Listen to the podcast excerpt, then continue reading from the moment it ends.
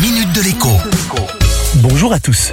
Aujourd'hui, je vais vous expliquer comment devenir millionnaire sans argent ou presque. Il suffit pour cela de devenir collectionneur de quelque chose d'original, mais pas forcément rare. La valeur de votre collection viendra de votre capacité à constituer la plus grosse collection de France, d'Europe ou encore du monde entier.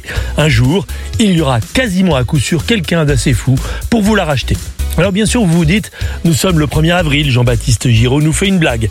Et pourtant, eh bien, il y a bel et bien des collectionneurs de bacs de cigares, par exemple. On les appelle les viltophilistes. Les collectionneurs de boîtes d'allumettes sont les philuménistes. Ceux de capsules de champagne sont bien sûr les placomusophiles.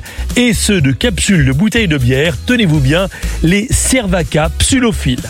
On peut bien sûr collectionner des vieux papiers, des vieux outils, des vieux jouets, bref, tout. L'important, c'est d'en prendre soin et surtout de créer de la valeur en connaissant l'histoire de chaque pièce de votre collection.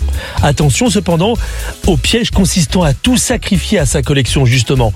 Attention cependant au piège consistant à tout sacrifier à sa collection, y compris donc à dépenser sans compter, voire à s'endetter.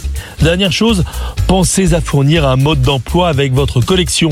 Si l'un de vos enfants la récupère un jour, il faut qu'il sache de quoi il hérite pour éviter qu'il ne la brade, qu'il ne l'abîme ou qu'il ne la jette. Ça s'est déjà vu plus d'une fois et ce n'est pas une blague.